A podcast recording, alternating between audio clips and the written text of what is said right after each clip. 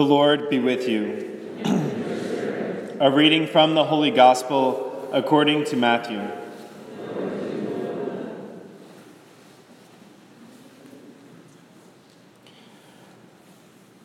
This is how the birth of Jesus Christ came about. When his mother Mary was betrothed to Joseph, but before they lived together, she was found with child through the Holy Spirit. Joseph, her husband, since he was a righteous man, yet unwilling to expose her to shame, decided to divorce her quietly. Such was his intention.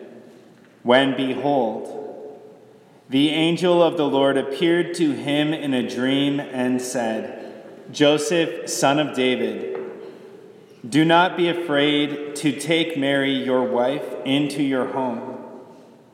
For it is through the Holy Spirit that this child has been conceived in her. She will bear a son and you are to name him Jesus, because he will save his people from their sins. All this took place to fulfill what the Lord had said through the prophet Behold, the virgin shall conceive and bear a son, and they shall name him Emmanuel, which means God is with us. When Joseph awoke, he did as the angel of the Lord had commanded him and took his wife into his home. The Gospel of the Lord.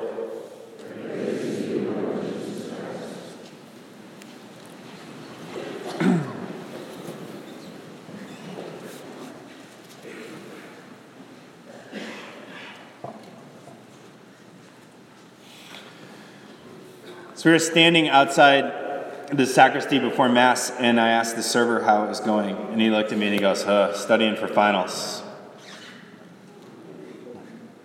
And I was like, yeah, I feel like I'm studying for finals for the end times.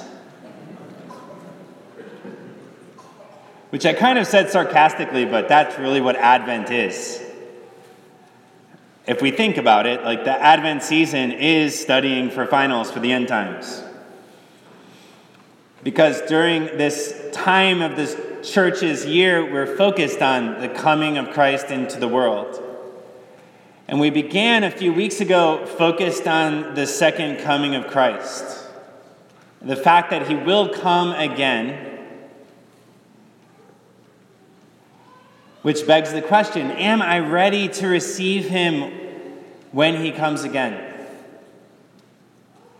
If Jesus was to come back tomorrow, am I ready to receive him?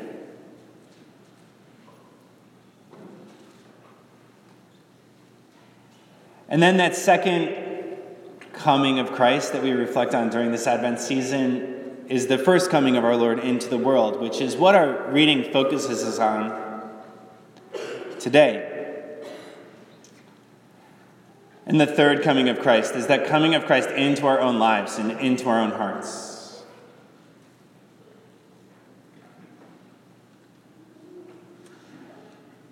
And so the question we might all ask ourselves is Am I ready to take those finals? Like, how has this Advent season helped me to prepare myself to encounter our Lord?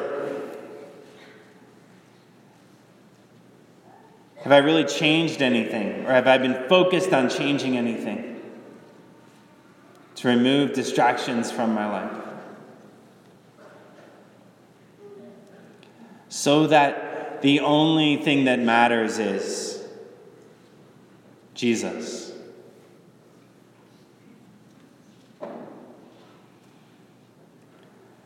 Because we certainly do live in a difficult time period to focus on our Lord. There's so many stresses and so many anxieties and so many worries. There's been so much political uncertainty in our country over the last year. Many of us have uncertainty in our families or uncertainty in other relationships.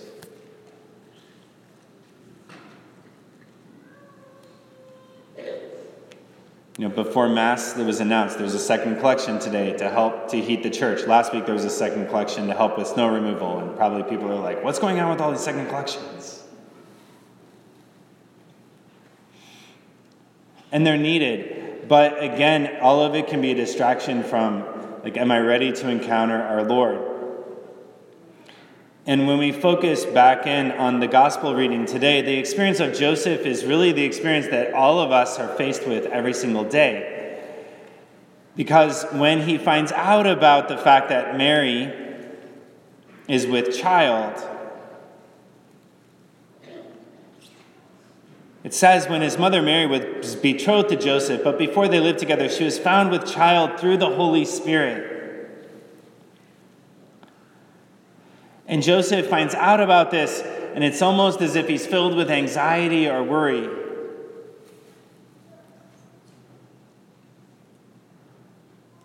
And there's a reluctance to take her into his home. And the reason for that reluctance can be many. There can be many reasons for that. Some people would say, well, he didn't want to give scandal by taking her into his home. Other people might say he felt unworthy to bring her into his home. Or maybe he felt unworthy to be the foster father of the Son of God.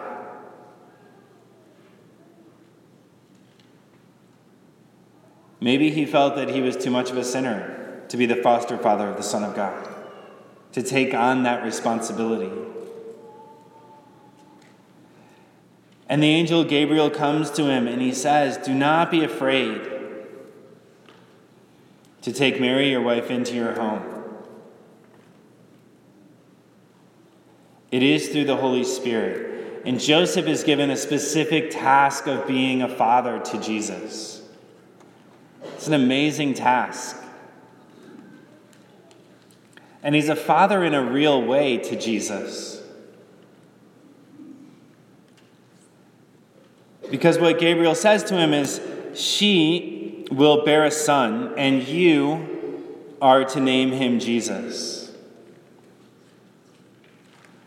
Joseph's given the responsibility of naming his son. And through naming his son, he takes responsibility for his son, for raising him, for teaching him what it means to work for teaching him what it means to love. The responsibility to represent God the Father in the life of Jesus. And any of us who are given that same responsibility today might cower from it, saying, I'm not worthy of that. I'm not good enough for that. It sounds like too much responsibility for me.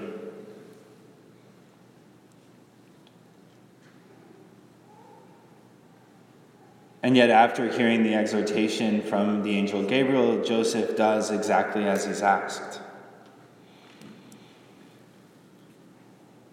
He was ready to receive our Lord into his life, into his family. and into his heart.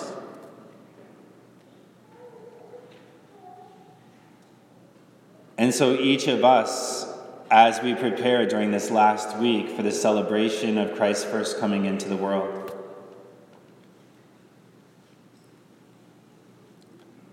have to ask ourselves are we prepared to receive Christ into our world, into our families, into our hearts?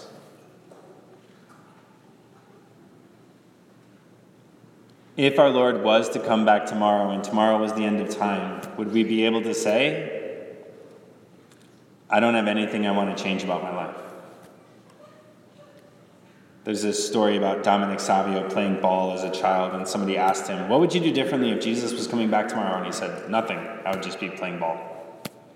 because he knew he was ready. And we're all supposed to live in a state of readiness, in a state of surrender. And that state of surrender means that I'm willing to get rid of everything in my life that's a distraction and keeps me from seeing our Lord. And I'm willing to allow our Lord to be the Lord of my whole life.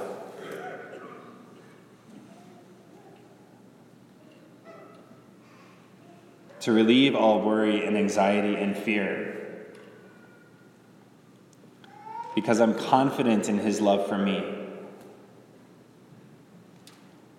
That's really what we're preparing for is the fulfillment of God's promise that he would redeem us because he loved us.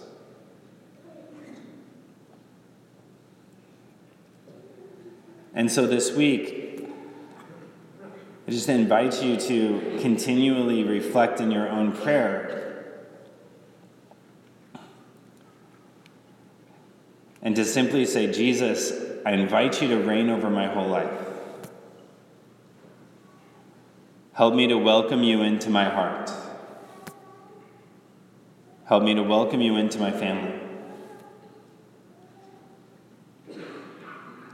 So that the only thing that matters is you.